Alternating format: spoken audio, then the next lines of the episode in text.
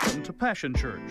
For more information about Passion Church, please visit us online at www.passionchurch.tv. Now let's join the service already in progress.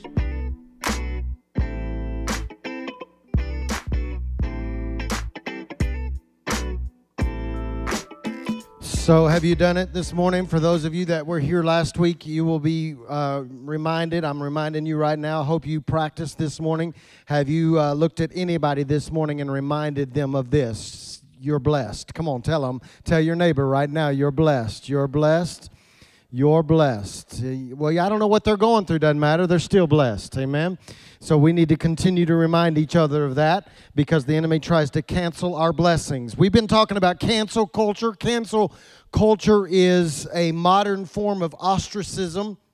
Yeah, that's a big word, just means that we try to cancel. Cancel culture is not new, by the way. It's just now getting a lot of attention because of all the social media platforms and uh, everybody's focused on it.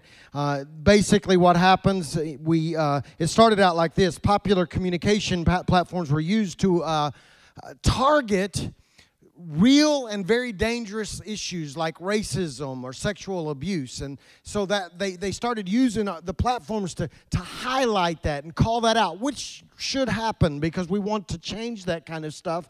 The dilemma has been is that uh, the movement has gone off the rails at times. So I, I, I, gave you this quote last week. I think it's perfect. Uh, if I told you who, who said it, you'd laugh. I'll tell you now. It's Mr. Bean. You remember the comedian that plays? He said, I guess they went after him. I don't know. But he made this, he said it like this. He said the, the uh, cancel culture is like the digital, digital equivalent of the medieval mob roaming the streets looking for someone to burn. That is a great quote. And, but he's right. And so, because this digital mob goes off the rails at times, they attack silly stuff, stuff that uh, people with common sense can weed through all the, the stuff and realize this is probably not a, a legitimate target.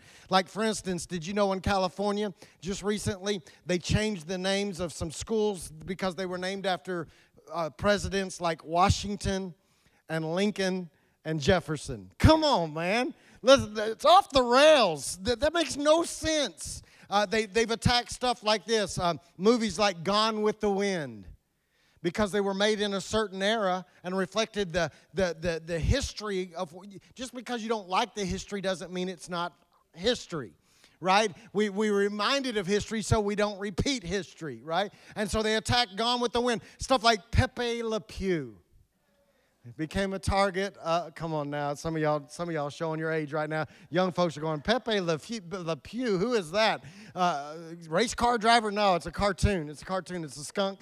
Uh, a romantically inclined skunk. But but what's happened is because the movement's gone off the rails, with those of us that have any common sense, it loses credibility.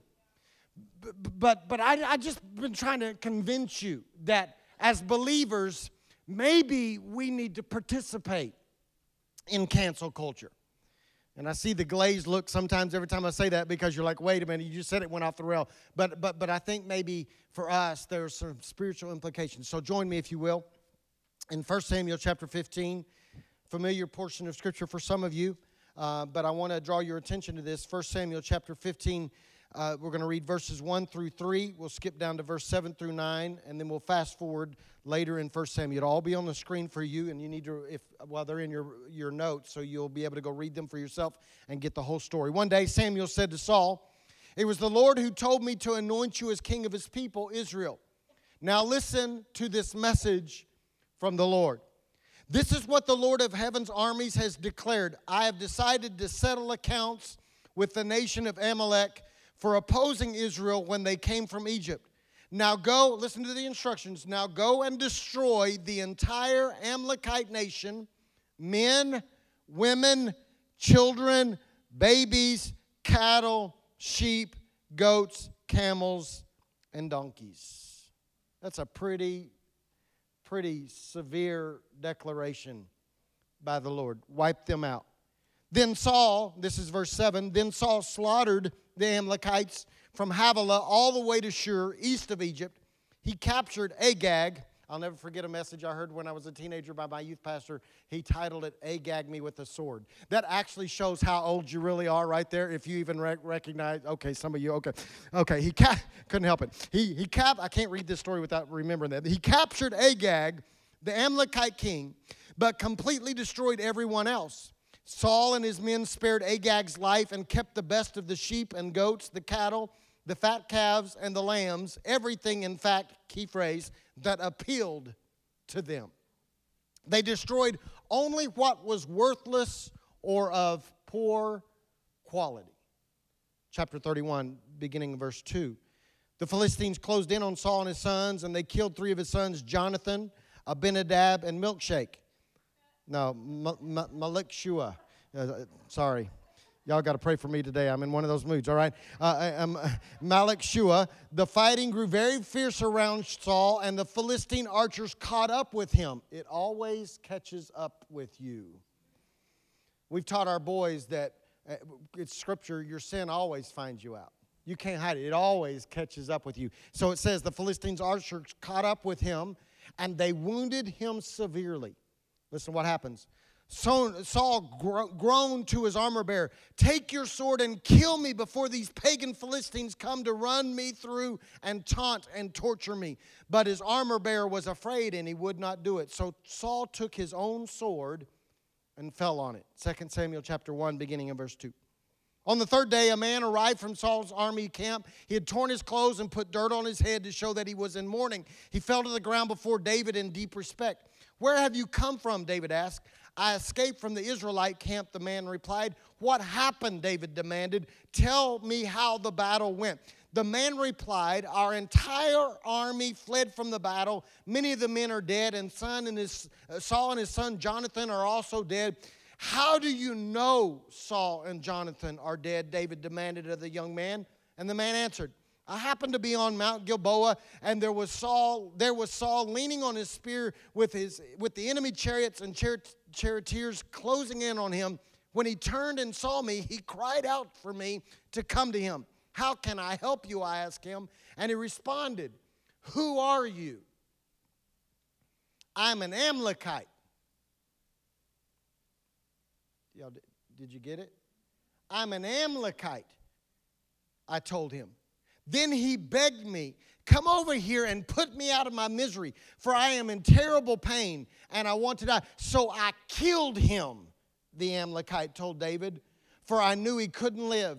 Then I took his crown and his armband and I brought them here to you, my Lord. I don't have time to read the rest of it, but you ought to go read the rest of it because the moment he identifies himself to David, David follows through on what Saul should have done and he kills the Amalekite young man. This, this, uh, this is a group, there's no way to, there's no way to clean this up. Don't, don't try to sanitize this. This is a gruesome passage of Scripture. The account is self explanatory. This is what happened. Saul is commanded to destroy the Amalekites. He was to spare nothing and no one. He, he was supposed to wipe them off of the face of the planet. After 1 Samuel chapter 15, there should never be another mention ever of this uh, evil pagan enemy to God's people. They had opposed Israel when they came out of Egypt, and God is settling the score. They are to be wiped away. There should be no history after this moment. But, but, but it, instead, Saul, he, he spares the best of the best, and he keeps their king alive. This act of disobedience ultimately cost Saul his place on the throne, but the implications go further than that because not only did it cost him his place on the throne, I read to you what happens now, devastated or de- defeated by the Philistines. Uh, an entire book later, not the next day, not the next week, probably not even the next year, but ultimately in 2 Samuel now, we read that now uh, Saul is fighting the Philistines and the Philistine army catches up with him. The, arm, the, the battle's not going well. The archers shoot their arrows, they hit Saul. He's mortally wounded and he does not want to be tortured because the Philistines would torture them. All you got to do is connect scripture and you recognize that when you read the story of Samson that the Philistines were really good at torturing people. And so he doesn't want to be tortured. He asks his armor bearer who refuses, so he takes matters into his own hands. He falls on his sword, but he doesn't do the job. And this young man comes along and he asks him, Please help me in this situation. This young man, a descendant of the very people that Saul was instructed to and refused to obliterate, is the one who ends Saul's life and his grip on the throne. Can I tell you this morning that Saul should have practiced cancel culture? Could, could, could, I say to you this morning that, that, that Saul teaches us some essential lessons about cancel culture that, that, that we should recognize. I recognize, I understand that cancel culture should, can, and sometimes do, does go off the rails, but Saul's account teaches us to learn some lessons that help us when we need to practice cancel culture. Uh, by the way, uh, I wonder if there's anybody here that could recall. Maybe, maybe, maybe you're old enough to remember. I, I, I can't get away from it. it. It's burned into my consciousness. There's this animated character that used to come across our TV screens. This animated character was a spokesman that was supposed to help us curtail and control the damage and the devastation and the destruction by, caused by carelessness in the woods.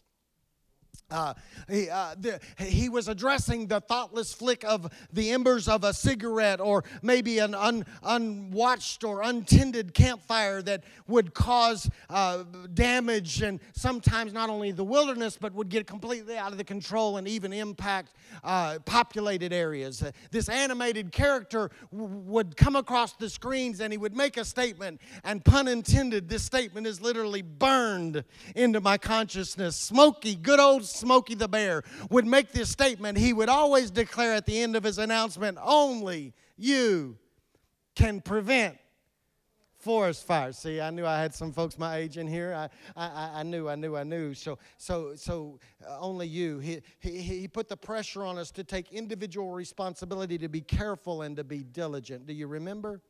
Do you remember? Some of y'all remembering, right? So, so, so, so his message regarding fire is actually applicable to the account that I just read to you.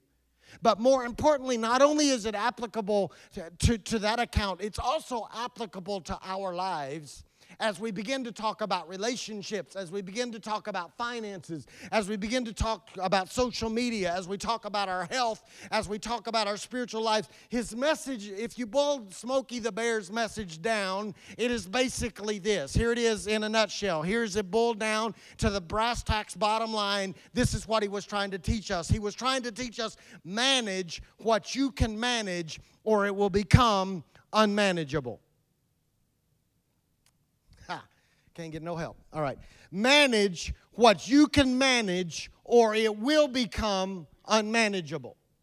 Eh, we have individual responsibility to manage our lives so that we will, we will, uh, or, or we will end up wind up with an unmanageable mess. Another way to say this, you see this acted out in Saul's life was this, uh, simply this: you can ma- eh, only you can manage what you need to manage before it will become unmanageable for those around you right? So so so so i need to ask you some questions this morning before i teach you the lessons we need to learn from saul's account. Could i just simply ask you this question? Have you allowed things to be un, become unmanageable that if you would have dealt with them or canceled them in their infancy that they would not have grown into this unmanageable insurmountable, engulfing, overwhelming situation.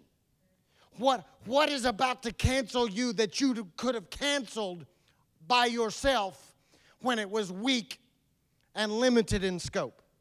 I'm preaching and y'all looking at me like it's a holiday. Come on, check in this morning, clue in this morning. Only you can manage what you need to manage, or it will become unmanageable. So, so, so, in other words, let's, let's, let's learn the lessons that Saul's lesson uh, life was trying to teach us. The first one is this we should cancel quickly. I need to tell you the, the truth this morning. The truth is, is that we only have to battle stuff that we let live long enough to give it time to grow strength and roots. Can I tell you this morning that you don't have to uproot things that have never been allowed to grow roots? I've been doing a little gardening this week. I don't have much of a green thumb, but I know this. If I go tomorrow, I planted some stuff yesterday. It'll probably be dead by next week, but I planted it yesterday. If I go uh, to my, back to my garden today and take my hand, I wouldn't need a shovel. I just need a hand. I could easily reach down and scoop out the flowers, roots and all, of what I planted yesterday. But there's a tree on the a bush really on the corner of my house that if I needed to remove it, I would have to get. I'd have to borrow somebody's truck and a chain and I would have to pull and tug, and it would take me probably all day long with some help. To, in fact, I probably wouldn't even try to do it by myself because I recognize I don't know what I'm doing. But if I would have dealt with that same bush the same day it was planted, it would have never established roots and become as strong as it is right now. I wonder, I wonder if there are some of you that have been dating the wrong person for so long that now it's harder to break up because that relationship has grown uh, come on now has grown roots. I wonder if some of you in the house this morning have been working the wrong job so long that now it's harder to quit because it's developed roots in your life and you've grown comfortable living at the level that you're living provided by that job when god's been trying to convince you that you need to move to another job. There's another opportunity but you can't uproot what has been established in your life. Oh the perfect example is is um, the, the, the seven day trial of the music service. Y'all know? Like Spotify or Apple Music. It's only seven day trial. Maybe it's Hulu for you. Maybe there was something you wanted to watch on the Hulu. Maybe it was the, the, the seven day trial of Netflix. Maybe it was the gym down the street that said you could try it out for 30 days and then money back guaranteed. Have you ever discovered that those trials seem to turn into long seasons of turmoil? You forget about it, you never access it again, and all of a sudden, since you're not checking your bill, about a year later, you look on your bill and go, Why am I paying seven bucks a month for this service. I never use it. What gym? We, we, we did that one time. We got a gym membership. We went on the first day. I don't think we ever went back. A year later, we recognized they're charging us for this gym. We don't even know them. And then it becomes this issue. It becomes this season of turmoil. If I would have dealt with it in its infancy, if I would have canceled quickly, it wouldn't have been so difficult. Here's the lesson if they steal your peace, if they steal your joy, if they abuse your heart, if they mishandle or mismanage your information, if they step on your dream, if they make you weaker rather than stronger, if that the activity that you're involved in right now at this moment causes you to lose a night's sleep, if it causes you to lose money, if it causes you to lose anything, then don't wait another year, don't wait another month, don't wait another week. Don't wait another day. Don't wait another hour. Don't wait another minute. Don't even wait a second. Cancel quickly. Quickly before they establish roots. Cancel now. Only you can prevent the greater level of damage that they or it will cause in your life if you wait. The longer you wait, the harder it is to uproot that thing from your life. Some of us have waited so long to uproot what is in our life that now it's going to take months and months of counseling. Some of us have waited so long to uproot what is wrong in our life that now it's going to take a bankruptcy uh, attorney to help us manage our mess because we didn't manage it in the early days. Can I tell you that all time does is create tentacles? It just goes later deeper, stronger into your life. Cancel quickly. Second, we need to cancel correctly. Can I give can I let y'all in on a secret? There are nights I don't sleep well. Not every night. Like some nights I sleep like a baby. I mean, I I don't have much that keeps me up. I, I don't have stuff that messes with me, but there are a few things that keep me up at night. And one of them is this one. I, I'm, I'm concerned. I, I, the fact that we haven't learned to cancel correctly keeps me up at night. I'm going to preach this a, a, specific, a specific way because I don't know if we can handle it if I say you. I'm going to talk about somebody else. All right, I'm going to talk about them. So you can ignore this part if it's too uncomfortable. No, I don't want you to do that, but I am going to preach about them so that it helps you recognize I'm really talking about you. All right? Here's, here's what I'm saying. We must learn to cancel correctly. I'm concerned because I think we, can, we cancel the wrong people, the wrong practices, and the wrong phases. Are you with me? Okay, it's going to get bumpy. We cancel the wrong people. Saul hung out with the people, with people that he was afraid to to uh, not impress. So when it comes time for him to follow the word of the Lord, he says, "I was afraid of the people." He was with the wrong people. We canceled the wrong people. Uh, if listen, I'm, I'm just trying to help you. If some, oh yeah, I'm not preaching to you, so I'm trying to help somebody else. Okay, if if someone is brave enough to see something and say something they are attacked and canceled rather than being appreciated. I, I, am concerned that when, when, it, when it's maybe from this pulpit or when it's in a conversation uh, in the lobby or maybe when it takes place in a conversation over social media during the week with one of the other believers in the room I, am concerned that when, when either i or someone else uh, on the outside can identify that a person See what I did there? Not you. A person is headed for a crash, is headed for pain, is headed for destruction, but they can't identify that for themselves, then what that does is it, it, it reveals a lack of self assessment and a lack of honesty, and that leads them to a place of vulnerability. But because we haven't learned to correctly cancel, and we cancel the wrong people, when somebody from the outside sees that you're dating the wrong person, sees that you're hanging out with the wrong people, sees that you're at the wrong job, sees that you're mismanaging your own resources, sees that you're headed down a path of destruction, making bad decisions, decisions and choices. My concern is is we cancel them. Okay. I, I watch people warn people and then they are ignored and they're pushed away. I, I, I, they sound the alarm to cancel the habit. They sound the alarm to cancel the excursion. They, can, they, they say, please cancel the temptation. But the person warned cancels the person who warned them rather, rather than canceling the very thing that will destroy them in the end. We're just reliving what Saul did.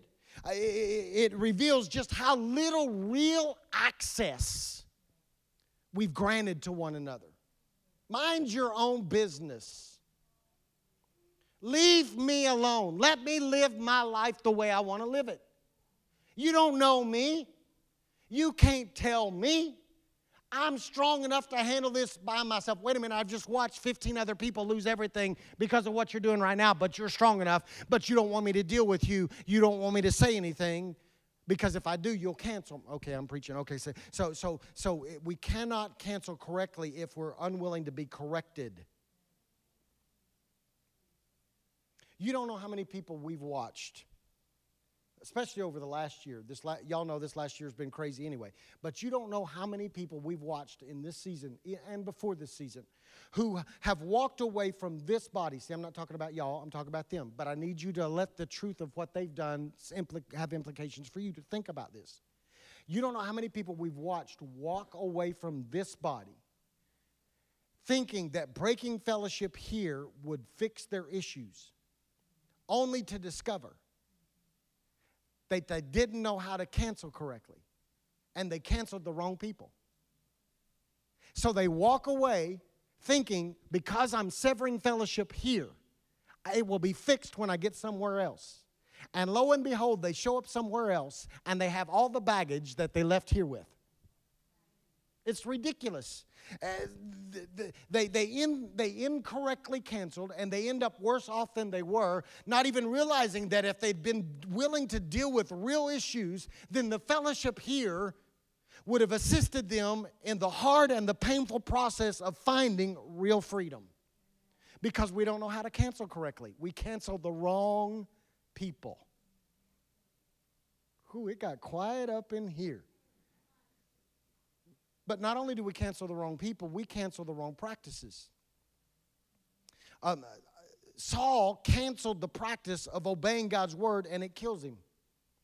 Can I tell you that I'm just, uh, man, I didn't, this is I need a couch up here sometime so I can just lay down. I'm just confessing everything to you. Did you know that it's painful as we watch people cancel practices that would have produced freedom in their life if they would have continued with the practice? They cancel the practice because it's painful. And sometimes they cancel the practice because there's no immediate results. And because they put God on a deadline, then they cancel the practice. So, so, so what would have gotten them out of the situation, they jettison that practice because it's, it's uncomfortable and, and, and there's this momentary delay. And what would have gotten them to the next level of freedom, they quit. Okay, I'll just give you some examples. See, I'm talking about somebody else. They, they would have grown if they'd have kept attending faithfully. They, they, they, would have, they would have been blessed if they'd have kept giving. They would have been set free if they'd have continued to serve. If they, would, they would have overcome if they'd have kept digging into the Word. They would have made it if they'd have continued to pray. They would have pulled through if they'd have continued to spend time with the right people that were speaking truth and life and love and helping them through the situation. But because the process was painful, because there's a delay and this takes time. Most of us didn't get into our situation overnight anyway. We're, st- we're still dealing with situations that took us months to get into, but because the pain, it's a painful process, we need God to turn it around right now. And He does sometimes, but a lot of times, He allows us to work through it. We're going to get there because that's the phase part. And we cancel the practice and we cancel the wrong practice, and in the same moment, we cancel any chance of freedom. It's like the drug addict or the alcoholic that stops going to the AA meetings, and they were free as long as they were going to the AA meetings don't, don't look at me like that because some of y'all never gone to AA or to celebrate recovery, but there are groups that you've been associated with that were helping you get free, like a Dave Ramsey or a small group, a, a circle, a, a, team to serve on, and all of a sudden, because it was painful and because they were calling you out and because they were stretching you, you quit going. It's almost like you're AA. Okay. We cancel the wrong practices we not only cancel the wrong people, the wrong uh, practices, we cancel the wrong phases. We, we cancel the wrong phases. So I, I'm going to mention three. I can't mention them all. There's a bunch of phases that God takes us through, but can I just mention the three that we don't like the most? Like this one the phase of discomfort. Some of us are more concerned about comfort than we are solutions. I'm preaching right now. We want Jesus to give us relief, but we don't want him to fix us. And to fix us, the truth is is this, he often lets us feel so that we will be open to him working on us. Cuz if you don't feel the pain, you won't let Jesus deal with the pain. And if you don't feel the broken heart, you won't let Jesus heal the broken heart. And if you don't let if you don't feel the disappointment, you won't let Jesus deal with your disappointment. And, and so what happens is Jesus, his example is this. He goes to the cross. They offer him a wine mixture with gall in it. Gall was this chemical uh, the, ingredient that numbs you so that he can hang there painless. They would give it to them because crucifixion was so gruesome and so painful. They're trying to relieve, give him relief. And Jesus refused to be numbed. And some of you continue to try to be numbed because, because you cancel the wrong phase. And in your numbness, you can't let Jesus do what he really wants to do which is bring healing. I numb it with activity. I numb it with chemicals. I numb it with uh, distractions. I numb it. So we cancel discomfort. We cancel confrontation. We cancel counsel. We cancel correction. We cancel discipline so that we don't have to feel.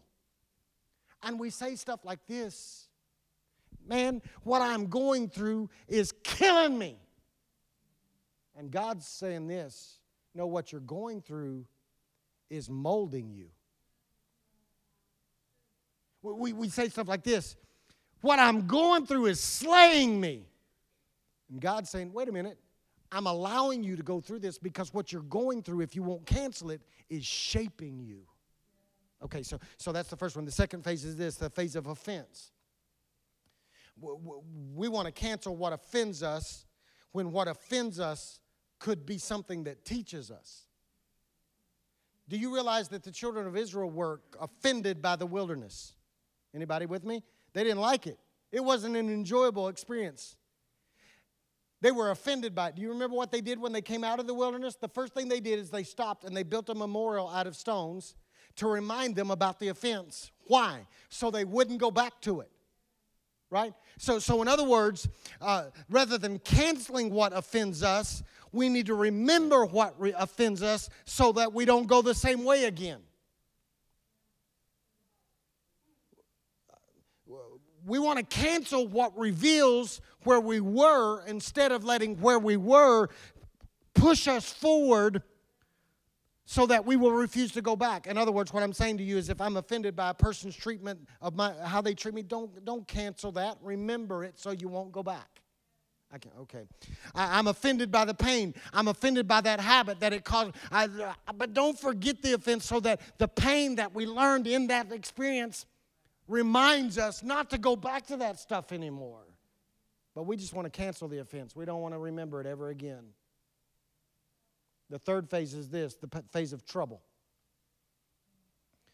We want to cancel what creates a storm. But I need to ask you a question this morning. What if the storm is a result of obedience?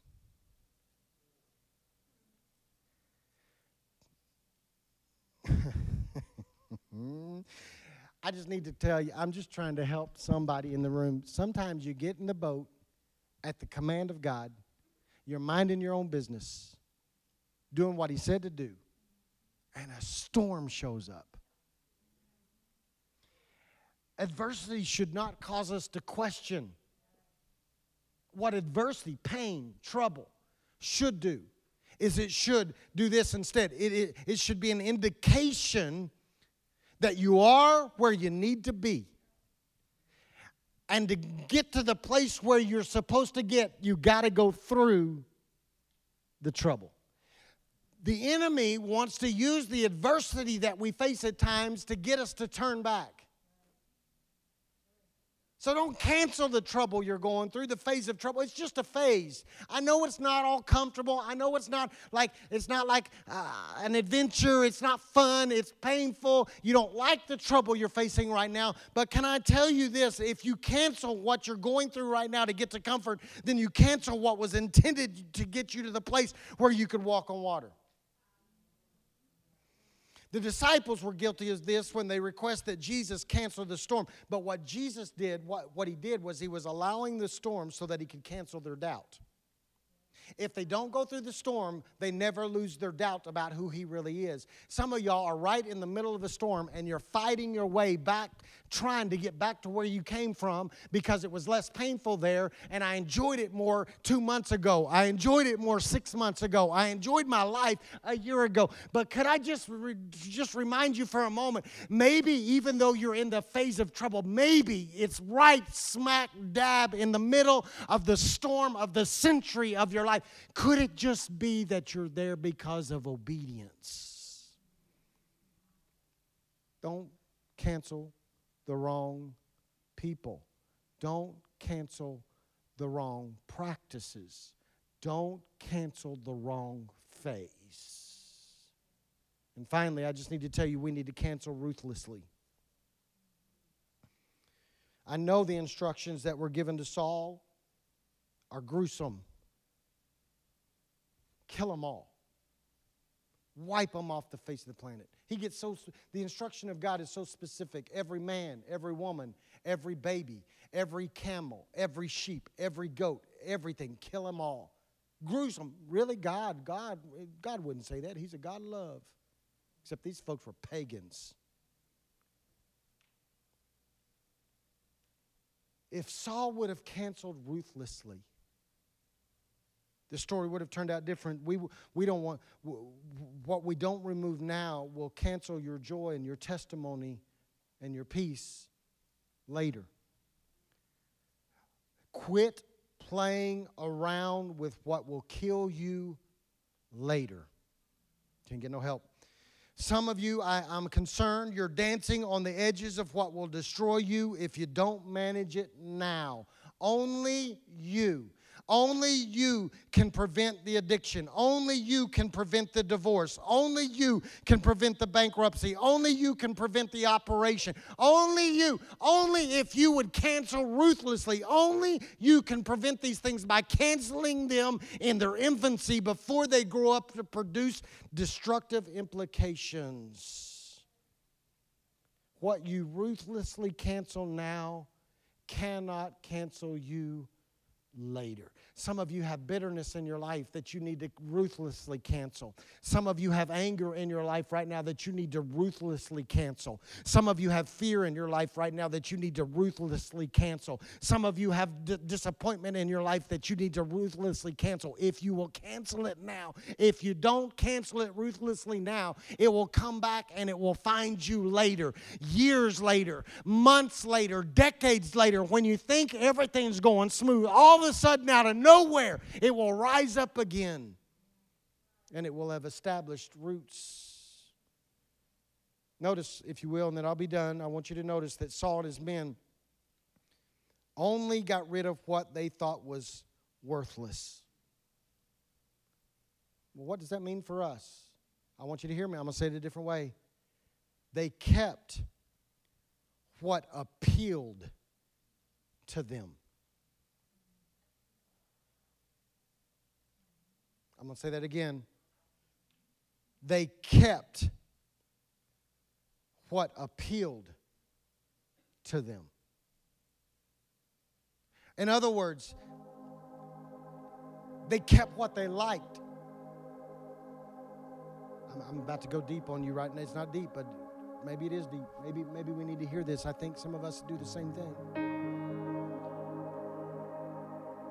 We like the relationship we're in. God said get rid of it, but we like it. It appeals to us. I, I, I like the habit. I can handle it. If you don't think that, man, I told y'all last week that Julie and I went to, to Vegas, and I'm, I'm telling you, I walked, I walked around watching people that like the very thing that is destroying them. I, I, I, I watched as men and women have gone there and lost everything. Just keep plugging away, plugging away, plugging away. They like it, it appeals to them. I, I, I, we like the distraction. I like the, it gets my mind off of everything else. But if it's destroying you, you got to cancel ruthlessly. Can I, can I tell you this morning that what appeals to us can upend us, and what appeals to us can annihilate us. So we must hunt that thing down now, or it will hunt us down later. You say, well, what are you talking about? I'm talking about the fact that even in our youth ministry right now, we're watching young people deal with stuff that if their parents had killed it in their lives first, it wouldn't be producing fruit in the life of their young people. If, if, the, if the parents, when they were teenagers, would have ruthlessly dealt with the, the, the temptation that they were dealing with, it would have been severed in the family line right there and they wouldn't be dealing with it. But now, 30 years later, there's 16 year olds in the youth group dealing with the same stuff at a greater level than they were dealing with simply because the parents, go back to the story, Saul's sons were impacted by what he refused to kill. And I just want to challenge you this morning practice cancel culture. What is it in your life right now? Maybe it's in, it's in its infancy, maybe it's full blown. I don't know. Only you know. Only you can prevent. I don't know. Can I tell you that most of us have learned to hide our stuff very well. Saul tries to hide it. Go back and read the story. Samuel shows back up, and Saul begins to lie about what he's done. He's hiding it, and Saul makes this statement, or Samuel makes this statement. He said, Why do I hear the bleating of sheep? You can't hide. Because I've taught y'all what you hide, God can't heal. We must come to this place where we ruthlessly cancel what could destroy us. I want you to stand with me this morning. Stand with me quickly. Father, I don't know if I've done an, a- an adequate job of communicating.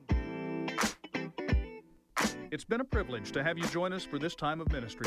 To find more Passion Church resources or to make a donation online, visit www.passionchurch.tv. Remember, you can't live without passion.